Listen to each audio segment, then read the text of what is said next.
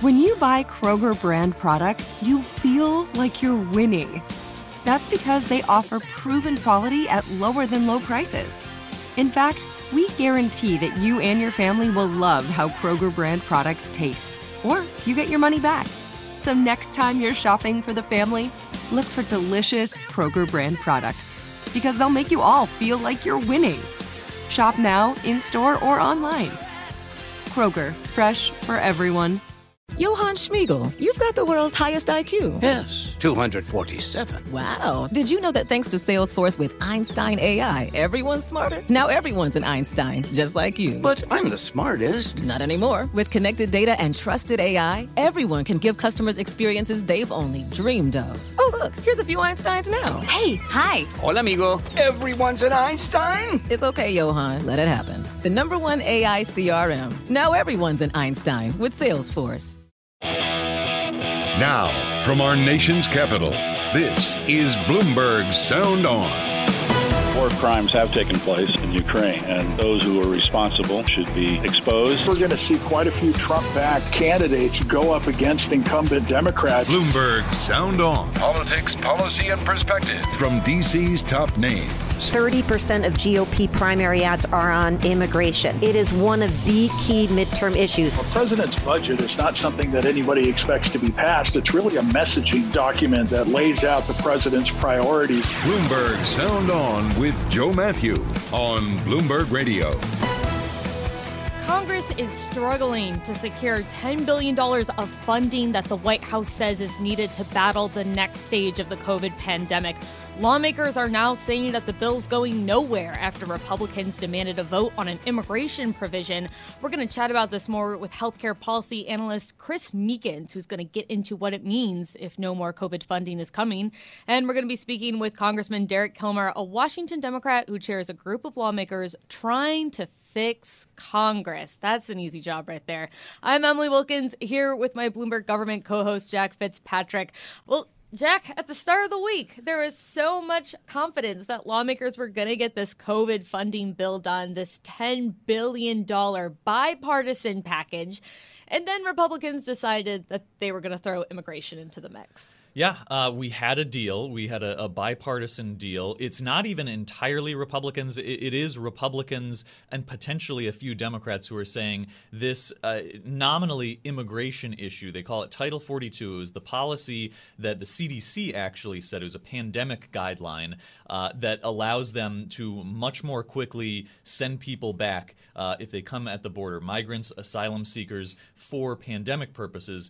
Uh, there was a, a pushback to President Biden's decision to end that policy. It is led by Republicans. There may be some senators. There certainly was uh, some pushback from Mark Kelly of Arizona. Jon Tester of Montana put out a statement saying he's very concerned about the lack of a plan there. But Republicans now are saying we want an amendment on this COVID funding bill to basically to block or somehow address uh, this Biden decision to end that policy. Uh, and, and, they they can't figure it out. There's no agreement on whether there will be an amendment. Uh, and the latest, you know, our colleague Zach Cohen just uh, caught up a little bit ago with John Thune, who's the Republican whip in the Senate, who said it, it doesn't look like they can get a deal this week. They're going on a two week recess, of yep. course. So it's it's going to be a matter of weeks before they can actually strike a deal on this ten billion dollars they need yeah. for therapeutics and other measures on COVID. And let's be clear, this is a lot of election politics going on right here. Republicans know that immigration is an issue that motivates their base.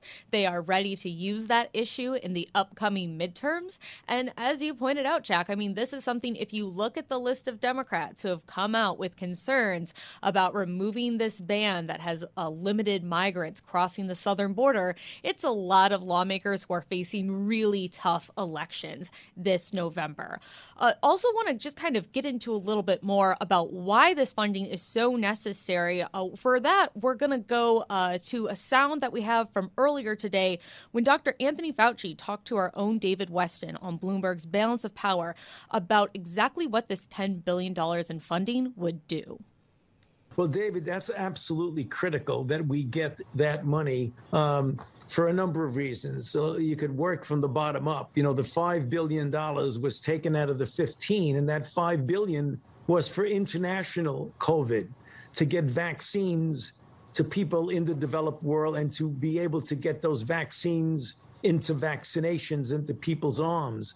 That is important because if we don't do that, and you have a lot of viral dynamics in other parts of the world, that leads to the likelihood that you're going to see another variant. That's the first thing.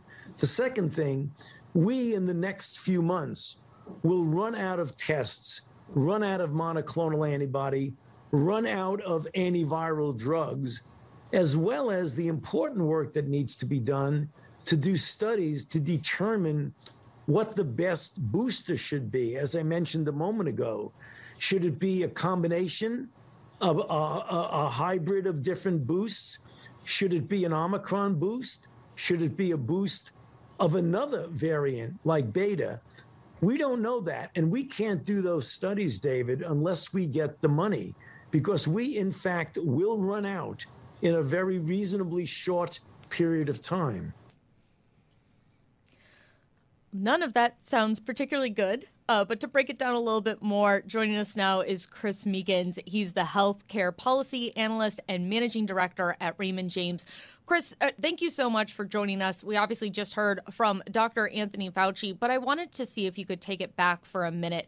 This next variant that we're facing, the Omicron BA2, it's more contagious than BA1. What does that actually mean for what the next few months are going to look like in the U.S.? Yeah, the reality is we're seeing, you know, numbers largely speaking at about a little under 30,000 cases a day of what's officially reported. But with so many at home tests that exist, what we know is there's a decent number of folks that are being infected that never make their way into the numbers. So we're going to see an uptick in cases, some of which will be reported, good number of which probably will not be reported in the official numbers.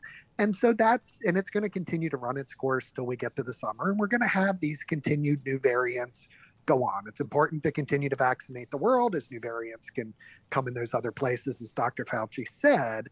But it's also important to acknowledge that the uh, American public, largely speaking, for better or worse, is over COVID at this point, which is why members of Congress don't feel the pressure uh, to allocate 10 billion uh, when they were more than happy to allocate trillions of dollars to help fight this and respond to it throughout this pandemic. Well, yeah, Chris, it is surprising to see them struggle so much on a $10 billion bill that's offset in cost now after such a, an aggressive fiscal response.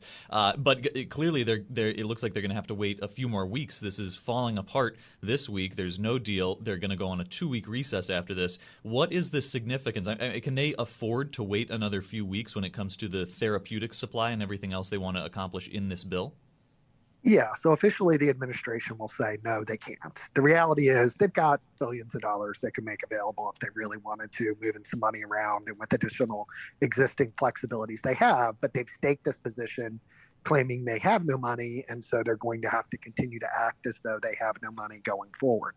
The reality is we're not going to continue in a world in which forever the government is buying all of the vaccine and paying for administration of vaccine and paying for tri- treatments. That's not what happens for any other drug in the United States at this point. So at some point we're going to transition. I believe it's the second half of this year after they get, you know, some transition money and this 10 billion being a part of that, where it's going to go through the normal insurer process, right? Just like insurers, you know, do the vaccines for kids and cover those, and just like insurers cover uh, the annual seasonal influenza vaccine, and Medicare and Medicaid does, and TRICARE and VA. You know, this is going to get to a normal drug process later in the year. So I think the administration uh, needs this money and wants this money to kind of bridge that gap. But the reality is, we have to accept that that's where we're headed. So, Chris, I'm I'm interested in the point you just made on the normal insurer process because there was the program that they just had to stop, uh, in which the government pays back the healthcare provider f- uh, for vaccines for people who don't have insurance. Do you see this as sort of step one of just getting rid of that program, or do you think the future is there? Well, the reality is, if you're uninsured in the United States, you have to pay for your care, and there are a lot of programs uh, that exist to help limit the number of uninsured in the United States. We've seen, and you're congressional reporter, so you know this, we're continuing to have a fight over whether they're going to extend the expanded Affordable Care Act subsidies, which have resulted in a few million people getting coverage, didn't have it before. You still have, depending on when the public health emergency ends, Medicaid redeterminations, where you have 15 million additional low income Americans were able to get coverage elsewhere. So the traditional process is if you are uninsured in the United States, you have to pay out of pocket. Um, or hospitals have to eat that as part of bad debt, and then there's a bad debt payment from Medicare. So there's a normal process that exists for care for individuals uninsured and insured. And COVID has been this special situation for the last two years, justifiably so, um, because it is a pandemic. But we're going to transition away from that. And I think we're slowly starting to see the administration do that. And Congress is pushing uh, to move maybe a little more quickly. You know, Chris, there's nothing that Congress loves more than a good, solid deadline to actually get their work done by. I'm wondering, as for this bill for this funding is it going to get to a point where you think where all these lawmakers are going to realize what the real world impacts of not having this money is and it's going to get passed or is there a chance that that we're not going to see any more covid funding coming from congress because of delays like this one yeah, I think, you know, Congress missed its opportunity when you saw House Democrats balk at only having to offset part of this as part of the omnibus spending bill when it was $15 billion. Um, balk at that and it get yanked out of the omnibus. Your point of must pass bills, great opportunities. They really gave more leverage to Republicans. And now Republicans said, fine, we'll agree to 10 instead of 15. You have to fully offset it. And now the administration, with in what I can only call a boneheaded staff move decided to make the Title 42 change before they had the COVID money. If they had just waited two weeks, we would have it passed by Easter and this would not have been an issue. But, you know, self inflicted mistakes are now making this more complicated than it needs to be. I think we see this get done by Memorial Day, but the longer this gets delayed, then delays re- reconciliation and a wide range of other priorities uh, Democrats in Congress have. Chris, I did want to ask you very quickly. We've only uh, got a couple seconds left. Uh, but what about this international aid? How important is the Congress pass that? It, it, got cut from the $10 billion bill, uh, but it was there initially. Yeah, I think they need it. I think, you know, the original bill of 5 billion is probably appropriate to try to get vaccines to more low income countries right now, um, and they should do that. You just have to find a way to offset it, and there's plenty of unspent money out there uh, both sides decided they're willing to use it uh, to get there done. Um, Fauci's right. You're going to see more variants globally, and we need to get folks vaccinated to decrease the number of hospitalizations and deaths from this virus. Yeah, and there's definitely a lot of discussion on either side about how important it is that you know the U.S. is never fully protected until the global uh, population is protected because of vaccines. Well, Chris, uh, thank you so much for joining us. That was Chris Meekins, healthcare policy analyst and managing director at Raymond James.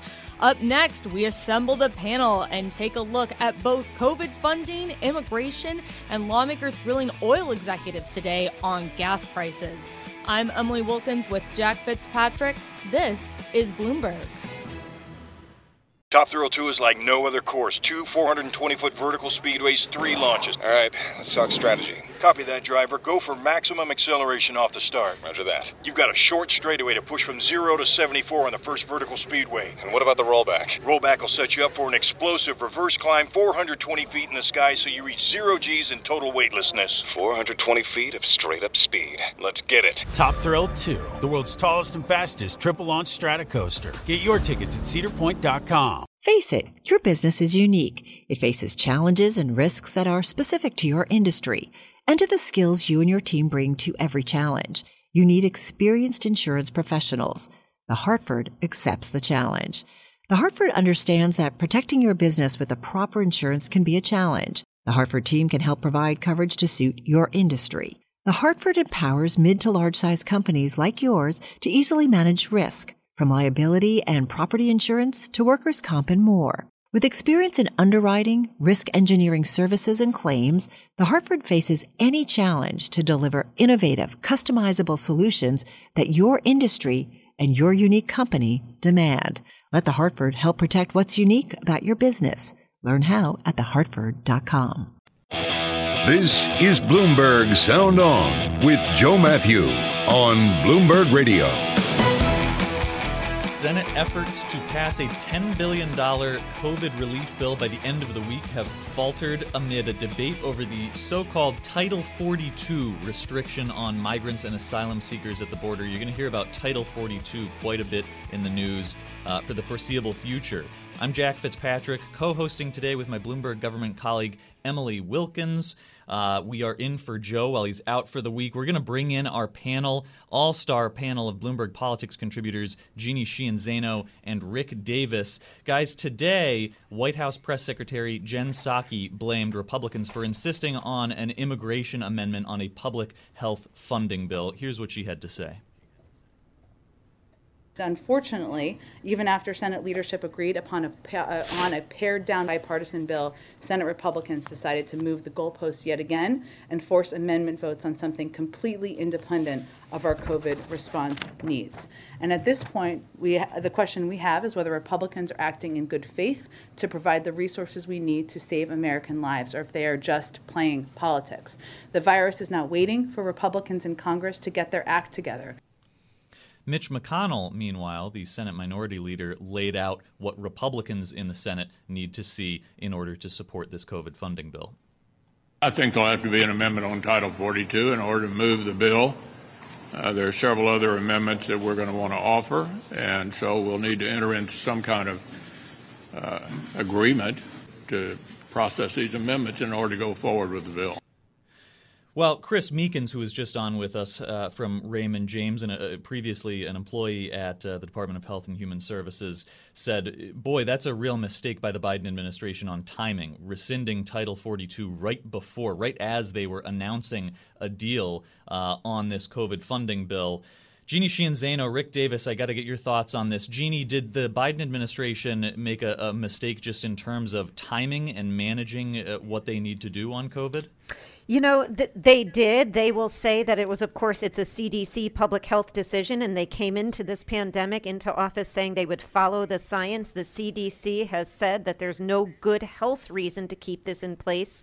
So they are saying it's a health decision, you know, and we have to look at the reality. The Biden administration is also being pushed by immigration uh, a- advocates who are saying that there's no reason that Title 42 should be in place. But of course, it's a political misstep when you don't have a plan in place before you do this because they've left their own very vulnerable Democrats in purple districts like Mark Kelly and so many of the others you mentioned very vulnerable to attacks from Republicans in a very difficult midterm season. So obviously politics uh, always weighs in here. Always got to think about about the political angle. But I'm wondering, just sort of going back to the bill and what it is. I mean, they did get bipartisan support on this. Is there some sort of way, Rick Davis, that that you can see this legislation eventually passing Congress and then working something out on this immigration provision? Yeah, this is certainly not the first time something like this has happened, and typically. uh, the majority calls the cards and says, okay, fine, we'll give you three amendments. You know, we're going to put a time behind it. We're going to start voting tonight. And, um, and, and, and there you go. And, and the reality is the reason they don't want to do it is because they actually have the votes to pass an amendment on Title 42 because they have a bunch of Democrats who don't like it either. And that's the last narrative they want. So uh, it's the intransigence of the leadership who doesn't want to just open it up and give a vote uh, that is how the Senate is supposed to work, right? You know, if you can't get a total agreement, just vote up on up or down on the amendments and move on, and whatever passes passes. So um, Schumer's got a test of his leadership coming up now, and he's not got really great options. But if he wants to pass a bill and he can pass a bill, let him vote on the amendment, and if amendment passes, the bill passes. Right. Well, the the issue there is Democrats may not have the votes to vote this amendment down, and Democratic leadership doesn't want it on there. Uh, speaking of issues that have caused people to yell at each other on Capitol Hill, oil and gas executives testified at a House Energy and Commerce Committee hearing today, where they took a lot of heat from Democrats for uh, gas prices, oil prices more broadly. Chevron CEO Mike Wirth uh, pointed out he can't just flip a switch. He, he said he's not in charge of your gas prices we do not control the market price of crude oil or natural gas, nor of refined products like gasoline and diesel fuel. And we have no tolerance for price gouging. Jeanne, I noticed uh, in the Senate, Budget Committee Chairman uh, uh, Bernie Sanders, known for his, his presidential campaigns and, and hitting on oil and gas, uh, said that he's also going to be having some hearings in that committee on uh, on inflation, on what he describes as greed of corporate America. Are these getting us anywhere? Is this getting at policy, or have we just entered fully into the campaign mode? We are in full blown campaign mode. You said the right word. It is all about blame. Democrats are blaming the CEOs, Republicans are blaming the Biden administration's energy policies. You had Jen Psaki out today telling the CEOs and, and the oil companies, don't sit on your profits. And they want to keep going back to these unused permits, which is not really a fair uh, criticism for a variety of reasons. So you've got a whole lot of finger pointing. And of course, you've got frustrated Americans at the pump paying enormous prices, which is why you've got these House Dems calling these CEOs, CEOs in. They can't do much except yell at them and blame them and try to put the onus on them as opposed to on themselves. Right. For what it's worth, I, I thought it was kind of funny. Bill Johnson, the Republican from Ohio, also yelled at them for airing TV ads, the oil and gas companies airing TV ads, uh, talking about their clean energy and, in his words, liberal values. So maybe some bipartisan frustration with them. Coming up, we're going to talk to Congressman Derek Kilmer. He's on appropriations and leads the New Democrat Coalition. With Emily Wilkins, I'm Jack Fitzpatrick. This is Bloomberg.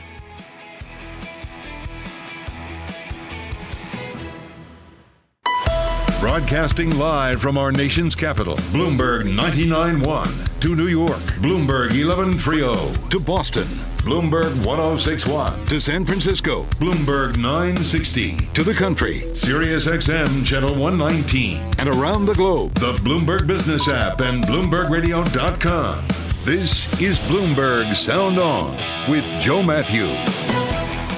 This is Emily Wilkins here with Jack Fitzpatrick. We are in for Joe Matthew this week. Well, in just a minute, we're going to be speaking with Congressman Derek Kilmer. He's a member of the powerful House Appropriations Committee and the head of another panel that's looking to modernize and update Congress. Uh, he's also a noted Star Wars fan. I'm not sure how that's going to factor into the interview, but figured I'd throw it out there. Well, joining us now is Congressman Derek Kilmer, a Democratic lawmaker from the state of Washington. Uh, Congressman, thank you so much for taking the time to join us today. Uh, wanted to start off by asking a little bit about what Democrats need to do going forward. It is 216 days until the midterms, and while we don't know what happens this November, we know that Democrats have control of the House at least until then. What does your party need to do in the next 216 days? Well, it's good to be with you, Emily. I, I, I think the agenda for the rest of the year needs to focus on a, a few big pieces. One, passing a bipartisan innovation bill. That's important in terms of securing our supply chains. All of us are concerned about rising costs and the impacts that, that, that those costs have on our constituents. And so, an innovation bill that reduces costs and that creates jobs here in our country, I think, is a priority for us. On top of that, I think there's an opportunity to pass a budget reconciliation bill that will also lower costs, the cost of healthcare, the cost of prescription drugs, and that will make important progress in tackling the climate crisis. Um, you also heard at the end of the president's um, State of the Union him speak about uh, uh, the president speak about a unity agenda on key issues like opioids, on on mental health, on curing cancer, on helping our veterans. The reality is, Democrats and Republicans have a lot of common ground on those issues, and I, I think we should answer the president's call by sending bills on those issues to his desk. Uh, Congressman, I, I, have to hone in on that second point there the fact that you think there might still be a chance to get a reconciliation package done. Uh, I know that the Build Back Better, as it once was, is dead. But I'm wondering at this point, when you talk with your colleagues, when you speak with your colleagues in the Senate, where is the momentum at? Could something get done this year? And what would actually be a part of that package? Well, I think you saw a good example this last last week when uh, when the House passed a bill focusing on lowering prices of insulin. That's a good example of an area that actually got some bipartisan support. I think there is bipartisan support, and I think there is 50 votes for doing something related to prescription drug prices.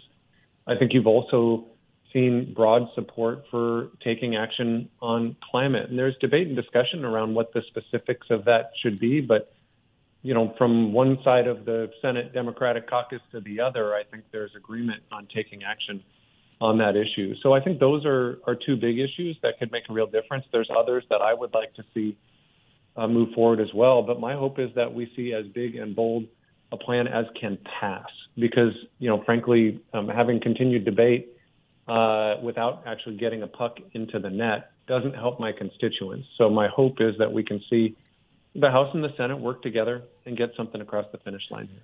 Congressman, what about the expanded child tax credit? Is that just too expensive? Should we rule that out for these reconciliation priorities, or is that still alive? Well, you know, it's been a priority for the new Democrat coalition. Um, obviously, it's been a priority for House Democrats. We've seen the enormous benefit of it in a district like mine. I've in in the district I represent, there's 121,000 kids who benefited from that expanded tax credit. So I'd like to see that happen. I think it's really important for reducing child poverty in our country. You've seen what it's meant for the families that have benefited from it. Most of them used it to pay for housing and to pay for food, uh, and you know just to, to to keep the lights on. And so I do think that is an important priority. I'd like to see it move forward one way or the other. Uh, time will tell whether we'll whether that's something that's able to get 50 votes in the United States Senate. Congressman, you're also on House Appropriations, my personal favorite uh, committee. You guys actually have bills that always become law. Uh, where are the talks in the early stages? And in particular, yesterday we had Ken Calvert on, who's on the Defense Subcommittee. A lot of Republicans, including him, are, are talking about a defense spending increase. He said around 9 to 11 percent. Uh, where do you see that conversation on the defense versus non defense debate going? And, and, and can you get off to a fast enough start to actually make progress this year?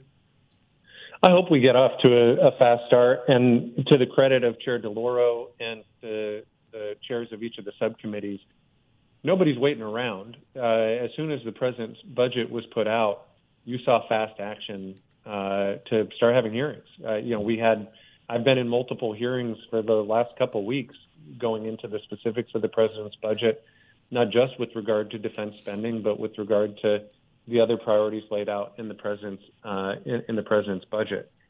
Listen, the, the the reality is it's important for Congress to pass its spending bills on time. Congress has not had a particularly good success rate on that over the last three decades.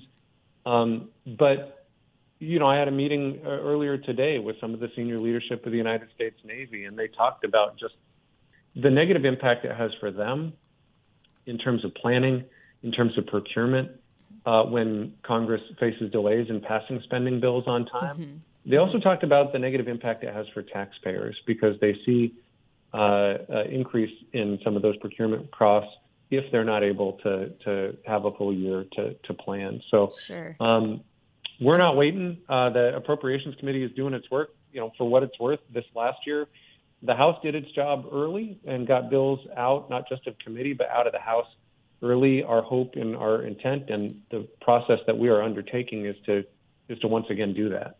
And we'll definitely be following that process. Uh, Congressman, we only have about a minute left, but I do want to quickly ask because you are the chair of the House Modernization Committee, had a really interesting hearing today on what might happen if there was a major attack or disaster and a majority of Congress was incapacitated. Is there something that Congress needs to do to protect itself from future disasters? I think one of the clear things that came out of today's hearing was that Congress is not ready. The status quo is inadequate. And, you know, listen, no one wants to imagine a future that doesn't involve them. And, and so it's, it's not fun to think about these awful worst case scenarios. Um, but it's important if we want to have a functioning United States House of Representatives. I mean, you heard Mike Bishop during today's hearing testify the fact he was on the baseball field when mm-hmm. um, when Whip Scalise uh, was shot. Yeah. You know, and his comment was, you know, that could have been far more disastrous. Yes, you Congress- know, and, and, and it's he said it struck him literally the majority could have flipped if it that, could have. Uh, Congressman, uh, unfortunately, we do have people. to leave it there. Congressman Derek Kilmer, thank you so much for joining us. This is Bloomberg.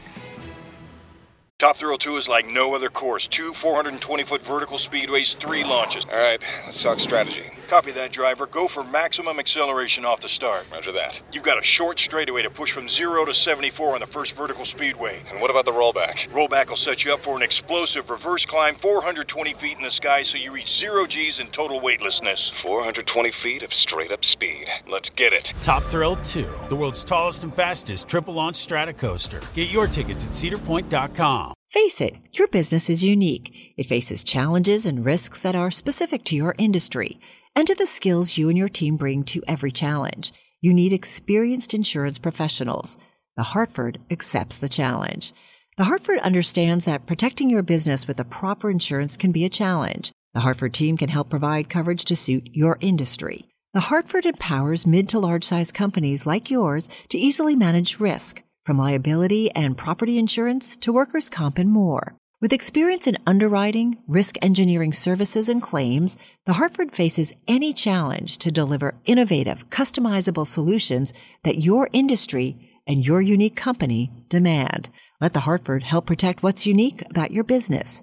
Learn how at thehartford.com. This is Bloomberg Sound On with Joe Mathieu on Bloomberg Radio. While Congress struggles today to agree to a COVID funding bill, one area that has seen a lot of agreement on a bipartisan basis, of course, has been U.S. support for Ukraine. I'm Jack Fitzpatrick here with Emily Wilkins. We've got to bring in the panel, Bloomberg Politics contributors Jeanne Sheehan Zaino and Rick Davis, to talk about the latest in Russia and Ukraine. Guys, uh, the European Union's budget chief, Johannes Hahn, said today, he told reporters Ukraine is going to need uh, essentially a new version of the Marshall Plan to rebuild the country after Russia's invasion. Now, on Capitol Hill, we've asked a lot about this. There was the one round of military aid for Ukraine. There seems to be some buzz about potentially a second bill. Uh, there is interest, according to Lindsey Graham, about food aid. Uh, but it, considering all the support for military aid, what kind of position is the U.S. in, Rick Davis, uh, in terms of helping someday Ukraine rebuild after all of this? Well, obviously, you know, conditions are going to dictate not only what needs to be rebuilt, and it's pretty obvious from the screens of our TVs that it's going to take a lot, but also what role is Russia going to play in that? Um, there's no question that there'll be an effort to get war, war reparations from Russia. Uh, certainly, the use of Russian capital that's been frozen in banks all across the West could be applied to this. And, and I think the European and, and U.S. governments um, uh, are going to come to the aid of the Ukrainians. But um, it's, it's all in the context of, you know, how does, how does Russia exit uh, the Ukraine? I, I would say that the rest of the world's going to have to pony up. I mean, the, the sanctions right now are really being limited to Europe and the United States, and the rest of the world, regardless of how they feel about the war, are going to need to come to the table with resources to rebuild Ukraine. You know, Rick, I want to follow on that last point about the rest of the world needing to, to pitch in because there was a wild story on the terminal that the ruble has surged back to where it was before Putin invaded Ukraine, despite all of the sanctions, all of the companies leaving. It all seems that it's toothless because foreign countries are still buying Russian oil. And Jeanne, I want to bring you in here. I, I mean, obviously, the, the, U.S. is in a position where only a small fraction of our oil came from Russia. But what is the U.S.'s role in making sure that our allies in Europe and elsewhere are able to divest from Russian oil? You know, it's very difficult. The, the, United States, we've seen the Secretary of State, we've seen the administration focus really hard on keeping the allies together. Um, but of course, if you look just at the European example, they are a lot more dependent than the United States. So it's a bit easier for us to, you know, move away from Russian oil. We have seen movement, and certainly these pictures, these horrific pictures out of Mariupol and Bucha, have, you know, intensified that movement. But, you know, you look outside of Europe, we don't talk a lot about, but the latest news out of India that they're not going to move away from it at all. This is very devastating and helps, you know, underscore what you're saying about the ruble and why it is able to bounce back to where it was pre invasion. Well, on that note, on the, the difficulty of Europe pulling away from Russian oil and gas, uh, Italy, this, was, this is news today, also on the terminal, Italy would support a ban on Russian gas I- imports if the European Union is united behind that, according to Prime Minister Mario Draghi. Um, Rick, does the U.S., as we noted, it's a lot easier for the U.S. to move away from Russian oil and gas, but does the U.S. have a role at this point in this European conversation? Uh, is there even an informal role for President Biden to play to try to get Europe to unite in some regard uh, on uh, Russian oil and gas? Yeah, I think on retrospect, I, I, think we've done the easy stuff first. And it was always, oh my God, these sanctions are really going to hurt these guys. But as the terminal story uh, indicates, the ruble is right back to where it was pre war levels. And, and it's and it's you know primarily because Russia has done a good job of continuing to sell oil and gas in their current accounts surplus. I mean, how could Russia have a current account surplus with all these Western nations saying they're not going to take their hydrocarbons? So uh, the U.S. can do it by friendly means uh, to try and convince Europe and other countries like India and China and others to uh, to not take the Russian gas and oil, but they can also do it through secondary sanctions. And it's been talked about quite a bit. The administration has been teasing sanctions all week, but um, you know, uh, uh President Zelensky went to the UN and said. What you're doing is not enough. And if you don't do more, you're culpable for the genocide that's happening in uh, Ukraine, and I think he's spot on with that. I think that the rest of the world's got to look at what they're doing and saying, are we really encouraging Russia's efforts in the Ukraine by by fueling their war effort? Well, and on that note, uh, Jeanne, as you touched on, uh, do you think, Jeanne, the, the carnage we've seen uh, in, in, out of uh, Bucha and the accusations of war crimes, has that actually changed the state of play when it comes to European willingness to do more, whether it's sanctions, uh, pulling away from uh, oil and gas? It, has that actually changed anything, Jeanne? You know, I do think it intensifies the push for these governments to move away from it. And we have heard that repeatedly, at least giving lip service to that idea. You know, the mayor of Mariupol today, 5,000 dead, 210 of those children in horrific crimes, as Rick mentioned, genocide. And yet the sanctions that the administration imposed today allowed, allowed rather a carve out for energy because of the EU's dependence on Russian oil and gas. And while the administration keeps saying, rightly so, we're working with the nations to reduce such imports. That remains a key challenge. So I do think the pictures intensify the lip service towards that end, and there is a will towards that. But the reality of dependence and also the politics. Let's just look at the difficult electoral situation that the uh, you know French president finds himself in right now. Those all couple the difficulty of making that move away. Yeah, and it, it, seems at this point, like there's still a lot of support for Ukraine. There's still a lot of support for Ukrainian President Zelensky, but you are now seeing slowdowns in certain countries, including the U.S. I mean, the Senate has still not passed uh, that ban to end permanent uh, trade relations with Russia, and I'm wondering Rick, are sort of the po- the politics around Ukraine changing at, at a global level? Is there some momentum now that's being lost as the war is continuing on? Yeah, Emily, I'm, I'm really glad you mentioned the uh, PNTR, the Russian PNTR, permanent trade relations. This passed with overwhelming support in the House of Representatives. I mean, it was, I think, only 80 voter, votes against it, and and yet it's been stuck in the Senate, and and that's just a function of the the leadership of the Senate not saying we're going to prioritize this and push it through. And and granted, it's more symbolism than not, but like, why wouldn't symbolism matter at a time like this? And so. Uh, I think that, that the president sets the agenda um, I, I, agree with Emma or uh, Jeanne. These sanctions today. I mean, like if we waited all week for this, I mean, you know, oh my gosh, uh, it, was, it was so disheartening that they've got no bite whatsoever. Um, the, I think the world's got to decide whether they want to continue to see Russia win this war and kill people in Ukraine for no good reason, or unite around some some really tough measures that are going to hurt at home and uh, and push them through. Because it, without that, uh, we're giving Vladimir Putin uh, too much rope.